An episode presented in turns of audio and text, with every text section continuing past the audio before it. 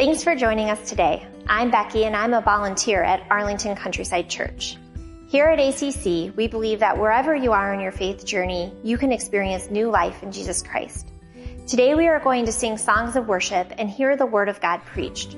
Our hope is for you to participate in and experience the service in a way that brings you closer to God. Somewhere on the screen you're watching this, there are a few links. One of these is to fill out an online communication card. Before the end of the service, we would love for you to fill this out. It's important because it's the place for you to let us know about any public or confidential prayer requests or praises you may have. If you are new with us, we want you to check the box, I'm new here, so we can get you some information about our church and help you get plugged into our community here. Every Friday, our family pastor Chris sends out an email with Sunday school curriculum that you can use with your children at home. If you're a parent and you aren't getting these resources but would like to, please check the box on the communication card. We'll make sure you get these resources moving forward. Today is Mother's Day, so I wanted to take a moment to wish a happy Mother's Day to all of your, you moms out there. I realize that this Mother's Day is probably very different from any other Mother's Day you have ever had before. And beyond that, this season of mothering is truly exceptional. Moms who have young kids at home, I understand the challenges you have been facing, as I have three kids myself. Yes, we love our children, and I have often felt thankful for the extra time I have had at home with them. But that doesn't mean I am not tired, on edge, worried, and desperate for a couple of minutes of alone time too. Moms who have older kids at home, this brings different challenges. Maybe there is increased tension. Maybe there is a real sense of loss based on what your kids and by extension you are missing out on. Maybe you are connecting in new ways and are thankful for some extra time with your young adults. Moms who are quarantined away from your children this Mother's Day, I can imagine this day and these months have carried a lot of different feelings for you too. My own mother is a nurse working directly with COVID patients. All I want to do is give her a hug, but I can't. Mother's Day doesn't feel like it usually does. One thing I have learned during these last two months is that it is okay to feel all the feelings. Sometimes I feel them all in the matter of an hour. Happy, sad, frustrated, lonely, you name it. God is a God of comfort, and I pray this Mother's Day, no matter what you are experiencing, feeling, you feel His love. So happy Mother's Day to you. May you be filled with a peace that surpasses understanding, especially in these extraordinary times.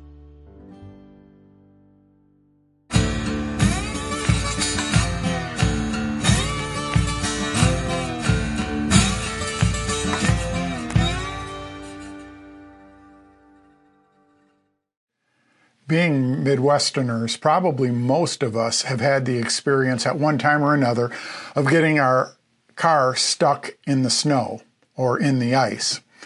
And uh, your wheels are spinning, but your car's just not going anywhere. It doesn't have any traction. I can remember once my car was stuck and the wheels weren't even buried. There wasn't much snow, but my car was on a thin patch of ice and I could not get my car running at all. And eventually, what we ended up doing was wedging some old blankets we had in our trunk, wedging them underneath the tires, and the the tire was able to pick that up and get some traction, and then I was able to move on my way. I use that experience as a metaphor for what can happen in our spiritual lives. We can all of a sudden get to the place where we're no longer making progress in our spiritual journey, but instead we're just spinning our wheels. It's not due to any lack of effort on our parts necessarily that we're not moving, but nevertheless we just aren't moving, not making progress. The good news is there's no mystery at all about what we need to do to gain traction in our spiritual journey. It's the age old practice of spiritual disciplines, that there are certain things we can do that will make the difference between going nowhere and really taking off. And so this is our fourth week in our traction uh, teaching series. And I wanted to remind you uh, that as we use this term spiritual disciplines, uh, what exactly that refers to. So here's the def- definition by way of review. Spiritual disciplines are any activity that can help you gain power to live life like Jesus taught and modeled it. You need to hear this. It's super important you don't mistake what I'm saying now, okay? Uh, spiritual disciplines It's not about earning God's favor. You can't hear these uh, messages about reading your Bible and praying and these different disciplines and think, oh, well, maybe if I did those harder or if I did more of those, I could become a Christian or I could become a true child of God or God would love me more or I could finally earn my forgiveness. Nope. It's not the way it works, okay? We believe salvation is by faith. We believe that salvation is a gift of God that He gives to us and does for us what we could not do for ourselves. And so, no amount of religiosity, of ritual, rituals, of, of any religious practice would ever bridge the gap between us and a holy God. It's only through the sacrificial death of Christ and His resurrection and our simple childlike faith in Him that allows us to receive the gift. And so don't make the mistake of thinking that, hey, I'm giving you advice on how to climb the stairway to heaven. Okay, that's not what this is about. The other thing I want you to know for sure is that this isn't about us manipulating God that if we do these things, we earn brownie points with Him and we're more likely to get our prayers answered or for things to go our way or for us to be shielded from life's problems. Uh, God can't be manipulated, and that's not the purpose of these disciplines. Now, typically, there's a lot of different possible practices that could be labeled disciplines, and they're typically categorized uh, in two different uh, categories. One is uh, disciplines of abstinence, uh, where we refrain from something, and then others are disciplines of engagement, where we interface and, and specifically do something. Uh, when we think of disciplines, most Christians tend to think of the two primary ones. They are Bible reading or Bible saturation, Bible engagement, and prayer. And so, Pastor Chris, two weeks ago, uh, talked to us about Bible saturation. Last week, Pastor Simon talked to us about prayer. And those are the most basic important ones. Uh, they're the non negotiables, the constants, the have tos, if you really want to be growing as a Christian. Now we're going to be getting into some other disciplines that are more like tools. They're not by and large expressed commands, but they're options. They're different things you can pick up from time to time to help you move forward. Uh, and so we call them tools you can use. I give you the opportunity uh, recently to vote on what spiritual discipl- disciplines I would be uh, teaching on these next two weeks. And so we had about 63 respondents. That was good. And you voted and you set the agenda for this week and next week. And so today it's about slowing, the discipline of slowing and the discipline of sacrifice. And then next Sunday, we'll be covering submission and simplicity. And so interesting that all, the top four vote getters all started with the letter S. I don't know the significance of that. So today, slowing and sacrifice. Next week, submission and sub uh, and simplicity. So let's talk first about slowing. Slowing is a is a phrase that was coined by John Ortberg in his book The Life You've Always Wanted. An excellent book, The Life You've Always Wanted by John Ortberg. I highly recommend it. And uh, I'm going to be straight up and say I'm borrowing very heavily from that work now. That book has really spoken to me, and I wanted to share some of the insight there. Slowing, what does that mean? Well, this pandemic that we're currently in, in the shelter in place order that we're all following, it's had a silver lining for many of us. The pace of life has slowed down considerably. We no longer have a commute to work, or if we do have to drive to work, the traffic isn't nearly as bad. It's brought us, given us back a lot of time to our day. Uh, we have fewer appointments. Many of us have reduced hours in the evenings. We have no social obligations or church obligations of any kind. Our schedules have really been thinned out and we've been given the gift of time. But pre pandemic, normally, most of us live lives at breakneck speed. Uh, life feels very hectic, always in a rush, never enough time. Our minds are fragmented, our bodies are fatigued, and this is what John Ortberg refers to as hurry sickness. That life is just chaotic and just at too fast of a pace, we suffer from hurry sickness. It was Carl Jung, the famed Swiss psychiatrist, who was quoted as saying, Hurry is not of the devil, hurry is the devil. And it's because of all the things that hurry can rob us of. What are some symptoms of hurry sickness? Do a little self diagnosis right now, okay? See if you have any of these symptoms of hurry sickness. First of all, racing others. Do you ever find yourself playing these games? Do you ever pull up to a stoplight in your car and there's cars in both lanes, and so you count how many cars are in each lane and then you purposely pull into the lane that has fewer cars? Or maybe there's just uh, one car in each lane in front of you and then you size up the vehicle if it looks like a fast vehicle, or you size up the driver and does that look like somebody who would drive fast or slow, and then you get behind the faster driver. I'm in a habit of doing that fairly regularly. Or you're in the grocery store, and as you get ready to check out, you scan across all the uh, lines, all the aisles, and determine which has the least number of people in it. And if it's all about the same, then you look in the carts and see how much stuff they have in their carts, right?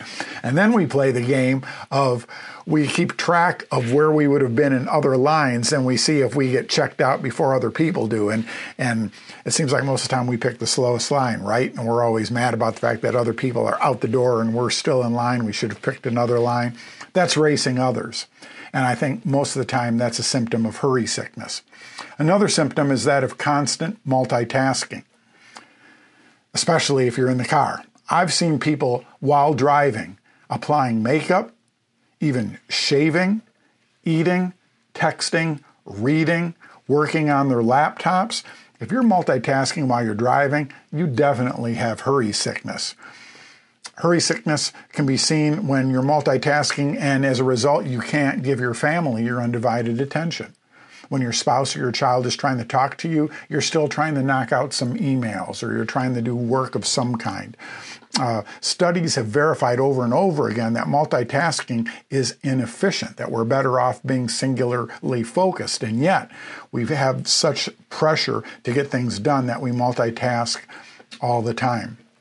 A third symptom of hurry sickness is we desire longer days. How often do you think to yourself, man, I need more hours in the day to get done everything I need to get done? If you have that feeling fairly often, you're hurting from hurry sickness. And then, lastly, and perhaps the most disturbing and worst symptom of all, is that you have an inability to love. Love always takes time. And if there's one thing that hurry does not have, it is time. And so as a result, people are an inconvenience. You have no time to help, no time to give a word of encouragement. You have no time to sit down, look a person in the eye, and give them your undivided attention and give them the gift of listening. You don't have time for it. A lot of us suffer from sunset fatigue, and that's where you come home at the end of a long day and you've got nothing left to give the people you love the most. You're cranky, you're short with your family, you're tired, you just plop yourself down in front of the TV and you basically ignore your family. It's called sunset fatigue. And that's a symptom of hurry sickness, the inability to love. And so, with that in mind, I want you to see the example of Jesus. Mark 6, verse 30 and 31. It says, The apostles returned to Jesus from their ministry tour and told him all that they had done and taught. Then Jesus said, Let's go off by ourselves to a quiet place and rest a while. He said this because there were so many people coming and going that Jesus and his apostles didn't even have time to eat. Have you ever been so busy that you didn't even have time to eat? I've heard people say that before, and they almost say it like they're bragging. They almost uh, wear it like a badge of honor, that that's how busy they are. Well, Jesus didn't see that as virtue. He didn't see that as something that they should be proud of. Man, we're working so hard for God, we don't even have time to eat. Jesus saw the situation that they didn't have time to eat.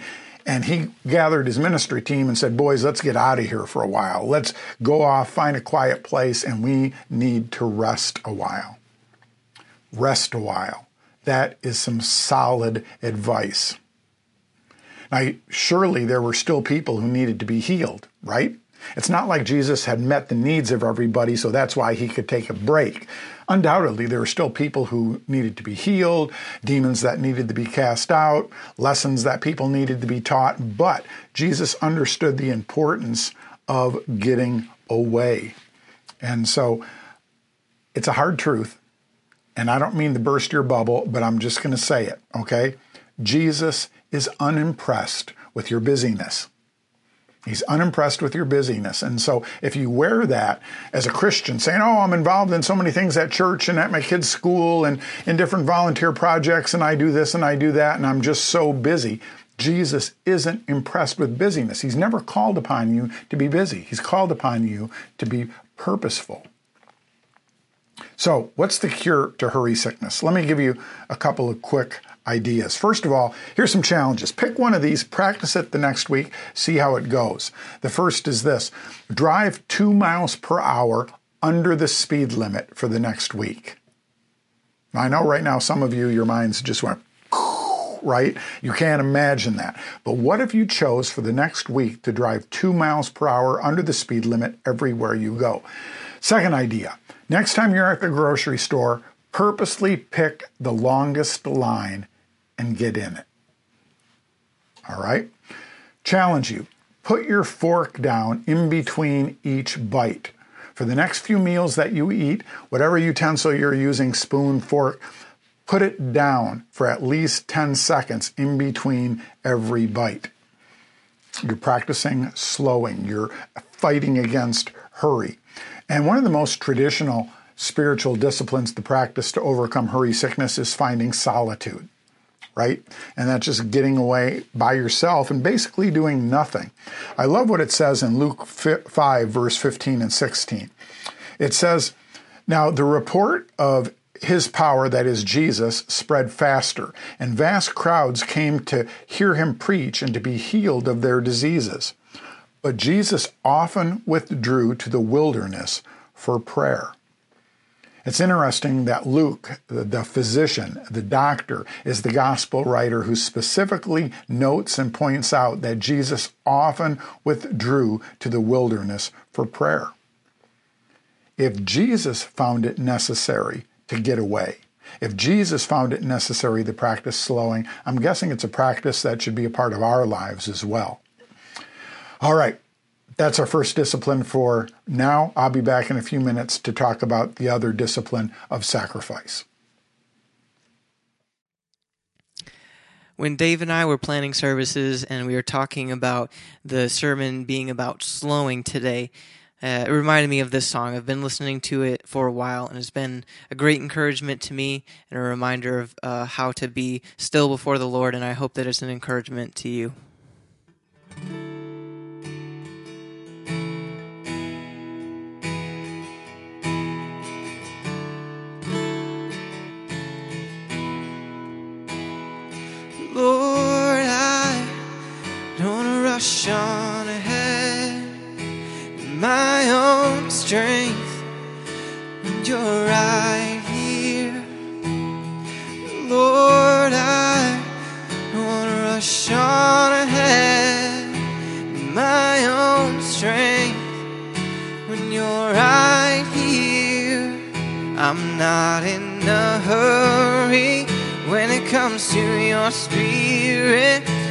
It comes to your presence, when it comes to your voice.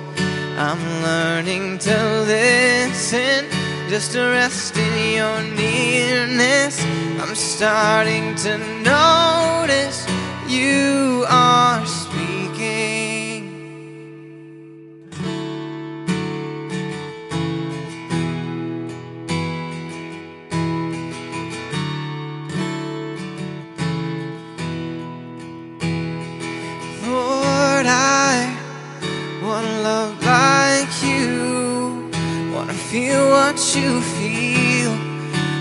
see what you see. Lord, I wanna love like you, wanna see what you feel, wanna see what you see. I'm not in a hurry when it comes to your spirit, when it comes to your presence when it comes to your voice. I'm learning to listen, just to rest in your nearness. I'm starting to notice you are speaking.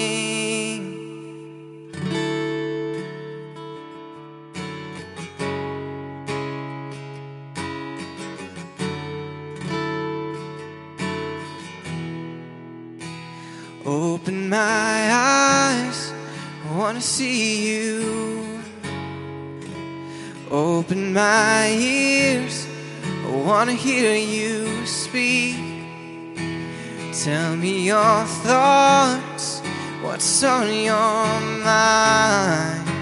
And I'll be your friend. I want to see through your eyes, want to see through your eyes.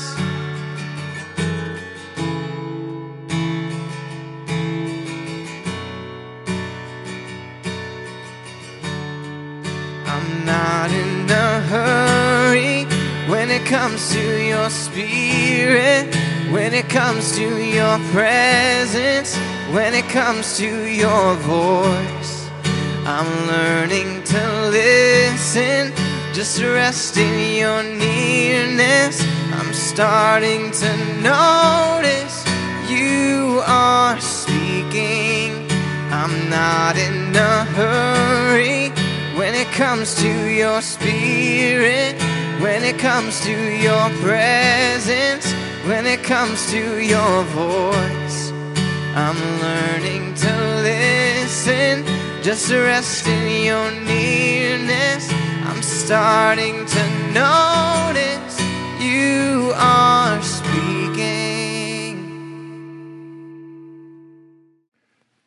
All right, now before I address the discipline of sacrifice, I want to point out two other activities that could actually be very powerful disciplines for you to practice. These are kind of a couple of freebies, a couple of extras I'm just throwing in last minute because they were really impressed upon me this past week as I was praying about this and thinking about it.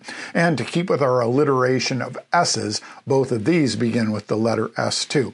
I want to talk to you for a minute about strolling. Now, obviously, I'm stretching it a little bit, right, to keep with the S alliteration. I'm talking about strolling, I'm talking about taking a walk, going for a walk. Now, not coincidentally, I thought of this idea while I was what? Exactly, going for a walk.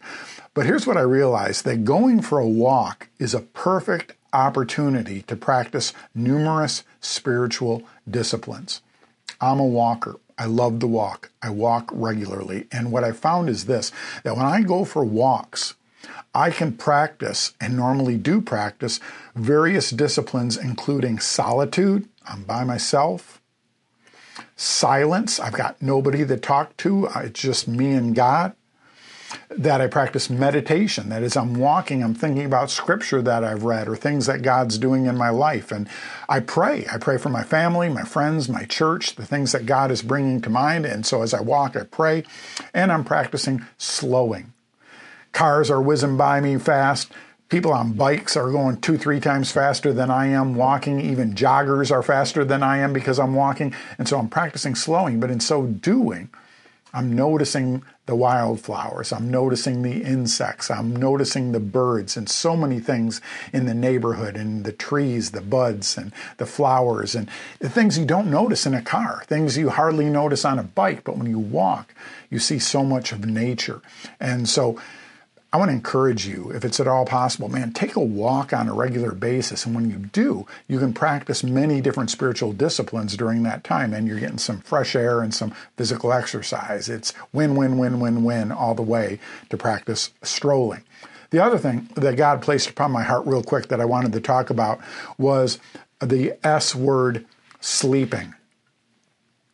Sleeping. The Center for Disease Control has found that one out of three adults don't get enough sleep.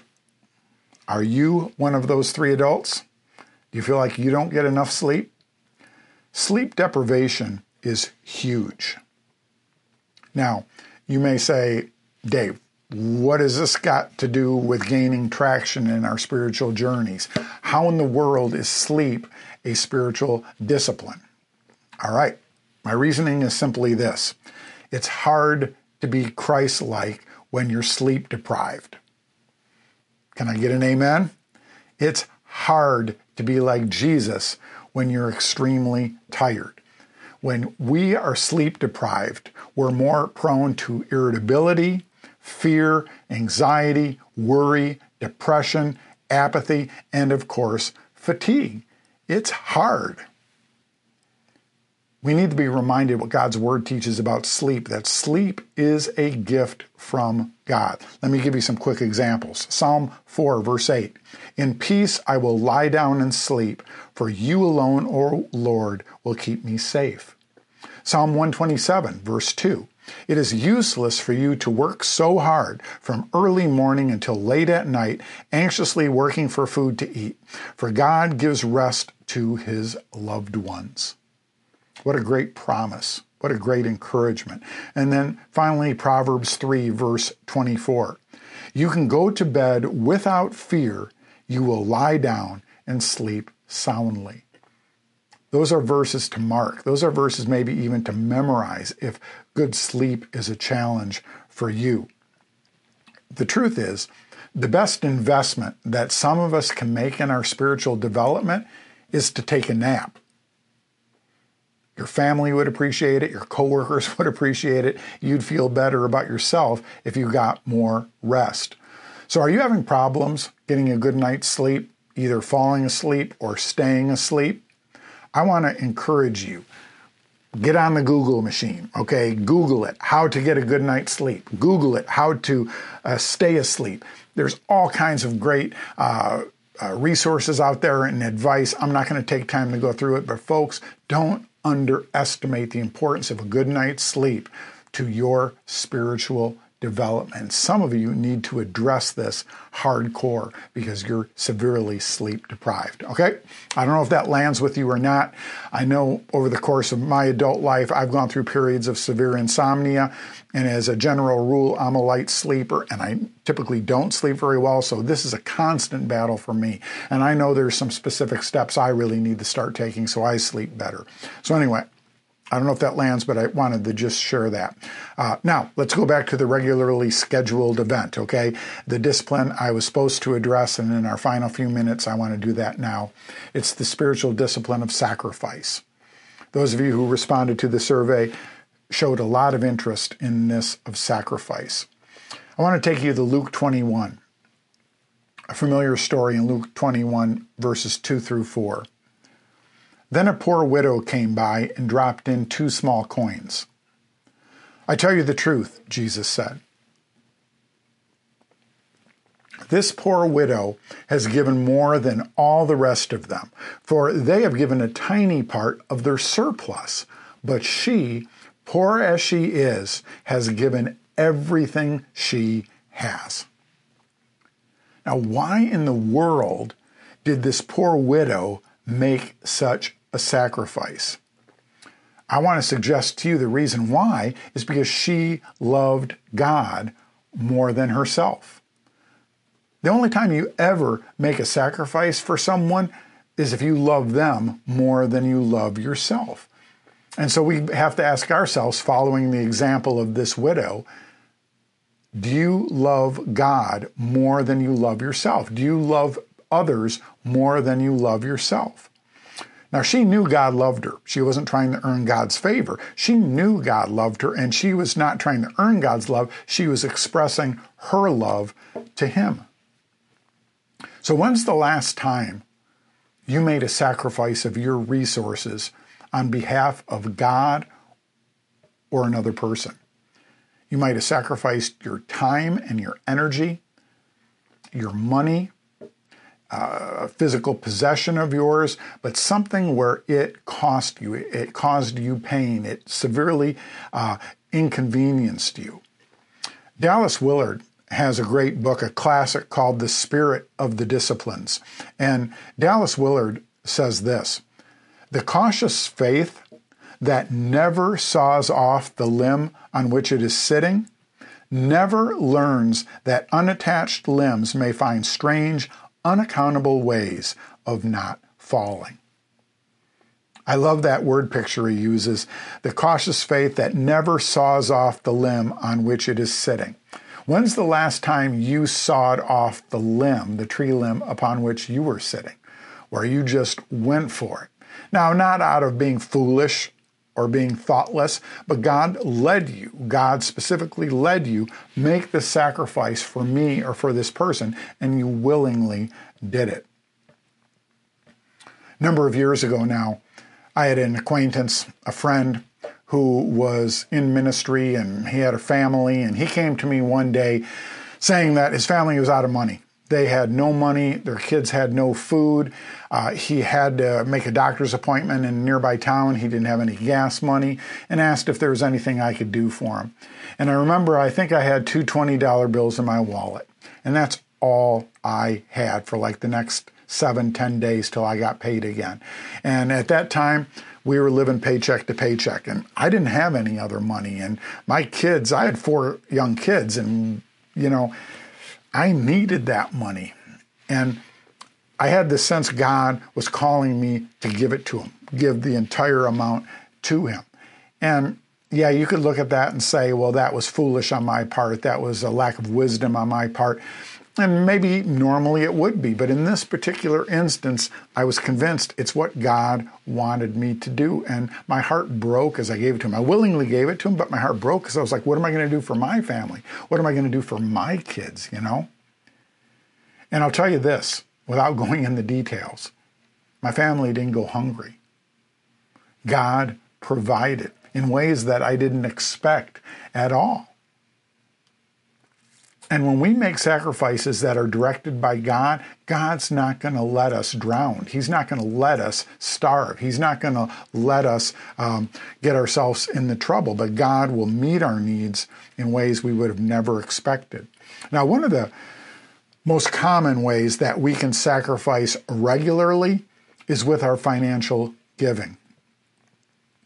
In 2 Corinthians chapter 8 verse 3, Paul commended the Corinthians uh, uh, and, and encouraged them by the example of the Macedonians. And he said this For I can testify that they gave not only what they could afford, because there's nothing special about giving what you can afford, right? That's not sacrifice. For I can testify that they gave not only what they could afford, but far more. That's called sacrifice. And they did it of their own free will. They weren't being manipulated or cajoled by a televi- television evangelist or a, a, pushy salesman or whatever. They were giving this abundant gift that they really couldn't afford to give. They were doing it willingly. And undoubtedly, a part of that dynamic was God was leading them to do it and they were being obedient. We have to be obedient to God's working in our lives. I don't think this spiritual uh, discipline of sacrifice is necessarily something that you and I should do every day or even every week. I, and I don't think it's something we normally plan. I think just circumstances come about in our life where God calls us to give a day helping someone even though we really don't have the time at all to be giving to that person. Or to be giving money to a cause or to a project or to an organization or to an individual. And man we need this money. It's not like this is extra cash laying around. We really need this. But hey we're going to trust God and we're going to be obedient and just be generous and just do it. It's the idea of sawing off the limb that you're sitting on. And so that's the four tools that I want you to put in your toolbox. Okay, these four disciplines we've covered today. And from time to time, pull one of these out of the spiritual toolbox, practice it, and see the difference it can make in your life. Slowing, strolling, sleeping, and sacrifice. Next week, we're going to cover two different disciplines of engagement. They are submission and simplicity. So be sure to join us.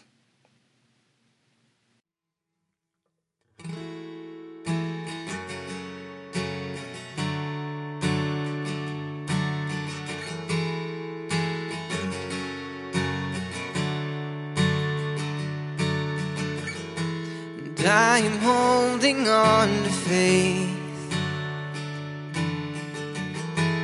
Cause I know you'll make a way.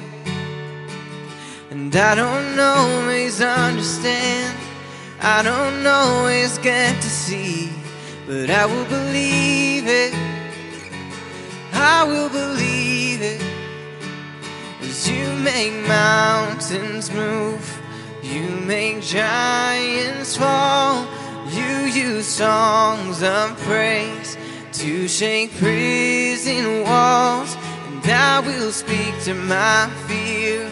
I will preach to my doubt, as you were faithful then, you'll be faithful now.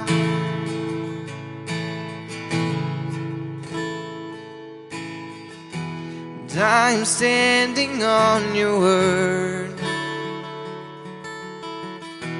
calling heaven down to earth. You will fight my enemies. This will end in victory, and I will believe it. I will believe it. You make mountains move. You make giants fall. You use songs of praise to shake prison walls. And I will speak to my fear. I will preach to my doubt. As you were faithful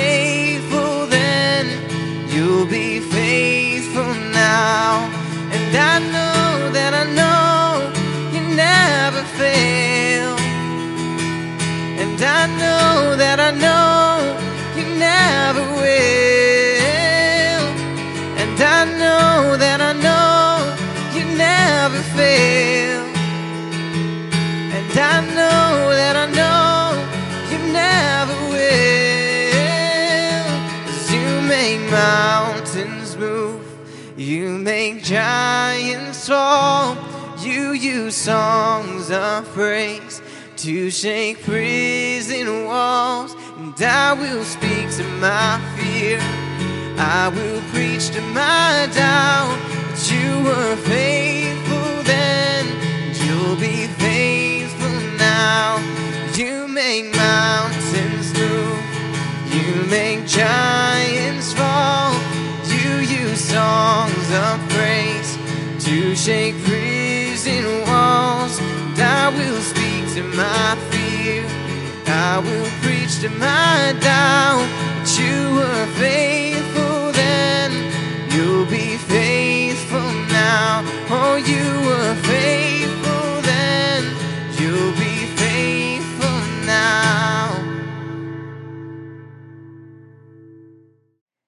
As we worship now through song and the teaching of God's word, we're now going to continue in worship through the act of giving. If you would like to give, please go online to acchurch.org slash give. There are also links on this page to give. Let's pray. Dear God, I thank you that even though we can't be together in person, we can be together virtually.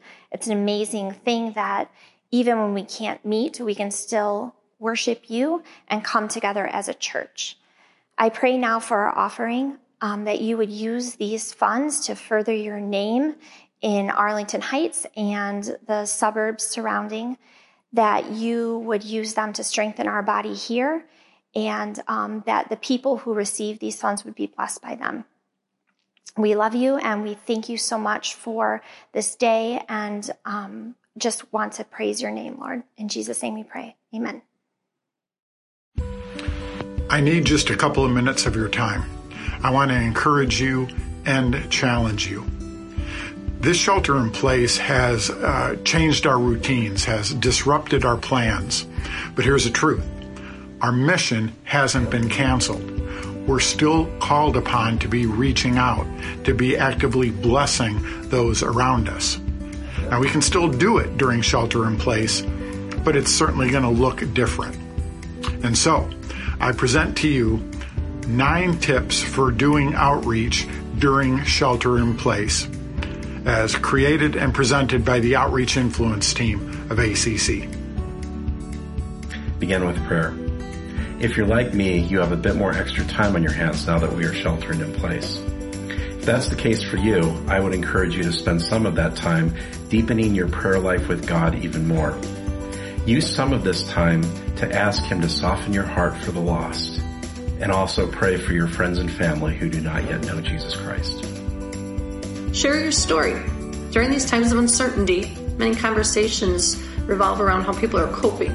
I've been able to do outreach during the shelter in place by sharing the sense of peace I have from knowing that God is in control, that He loves me, and He's always going to be with me. this is a great opportunity for us to let people know um, the hope that we have in God and knowing that um, God, when we have a relationship with Him, doesn't remove obstacles from our life, but He does give us a guide to help us navigate through those.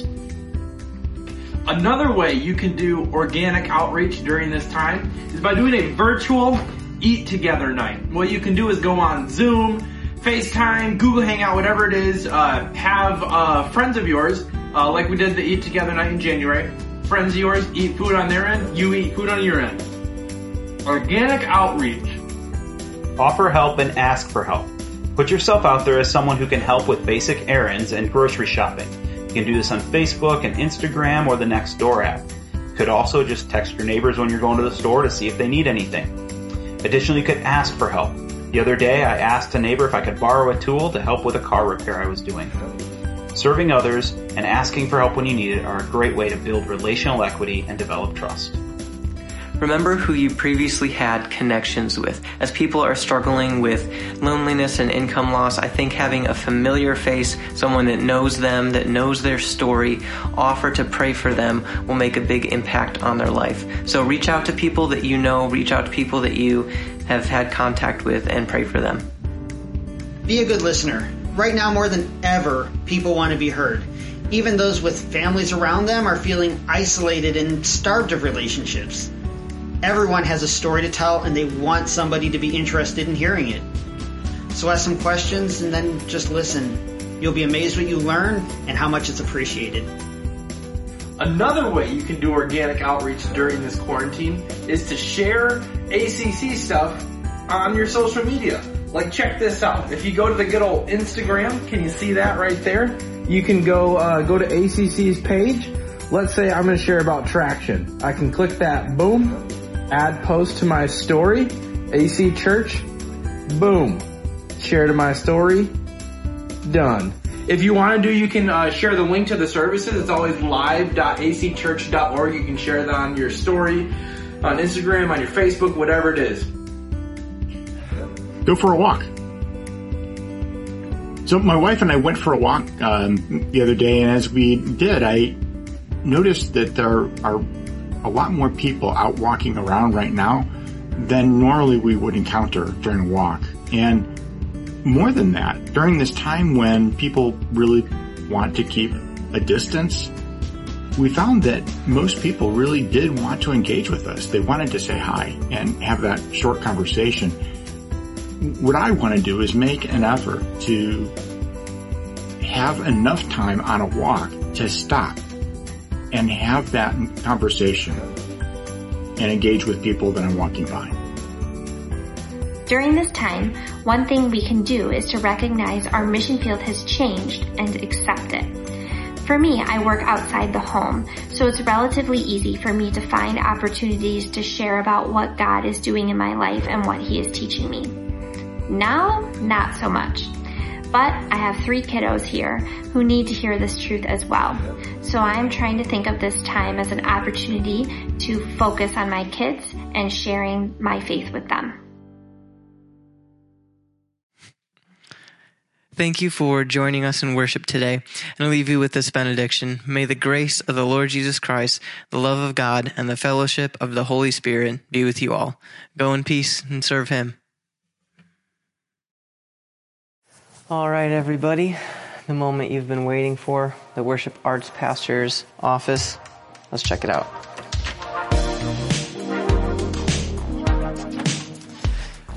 So, got a couple things missing. Um, doing work at home. Um, usually, I've got my speakers and a couple other things on my desk. But um, let's start here. So, this is my extra jean jacket. You can never have enough extra jean jackets worship leader rule number one. Uh, this is my yearly calendar. I just like to see the whole year at once, so as I'm planning, I can look ahead and see what's going on. Um, so it's good to be organized. Worship leader rule number one: be organized. Yeah, so like I said, a couple things missing off my desk. Usually, I have some speakers and uh, my computer and keyboard, and there's usually my acoustic guitar in here, but um, we're all doing the work from home thing, so took that all home. Um, above my desk, though, I have this really cool painting that my wife made, and then I also have a um, a photo from a pastoral retreat in Montana that I took a few years ago. So that was the view from my hammock. So it was, it was a really beautiful trip, really good time. Um, here I have kind of my my reading corner, just the space that I like to be in, um, start my day in, uh, be in the Word and, and be in prayer. I've got a few devotional books up here from He Reads Truth that I really enjoyed. I also have my coffee stuff, um, some coffee beans and a little single serve French press, so I can just make myself one cup of coffee. Um, yeah, gotta stay caffeinated. Worship leader rule number one.